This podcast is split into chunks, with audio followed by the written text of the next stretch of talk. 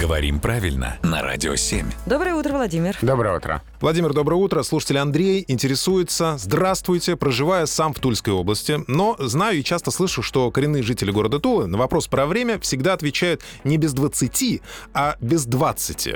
Это разновидность тульского говора? Или ну, куда правильно вообще ставить ударение? Кажется, все понятно. как Ни будто бы. разу такого варианта не слышала. А я слышал, я сталкивался. А в какой области?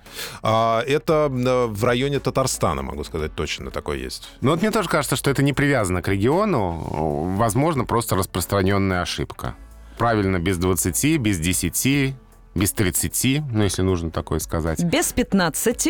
А вот... да. Нет, без 15 нет нигде. Вообще, вот Здесь такого я по-другому, точно да. не слышал. Да. Возможно, это избивает. А, Хочется ставить ударение там, где оно в именительном падеже. Да, если 20, то хочется сказать без 20. Но русский язык очень любит ударение передвигать, и поэтому правильно без 20. А вообще это легко запомнить. Без 20 это время, когда начинается программа «Говорим правильно» вместе с Владимиром Пахомовым.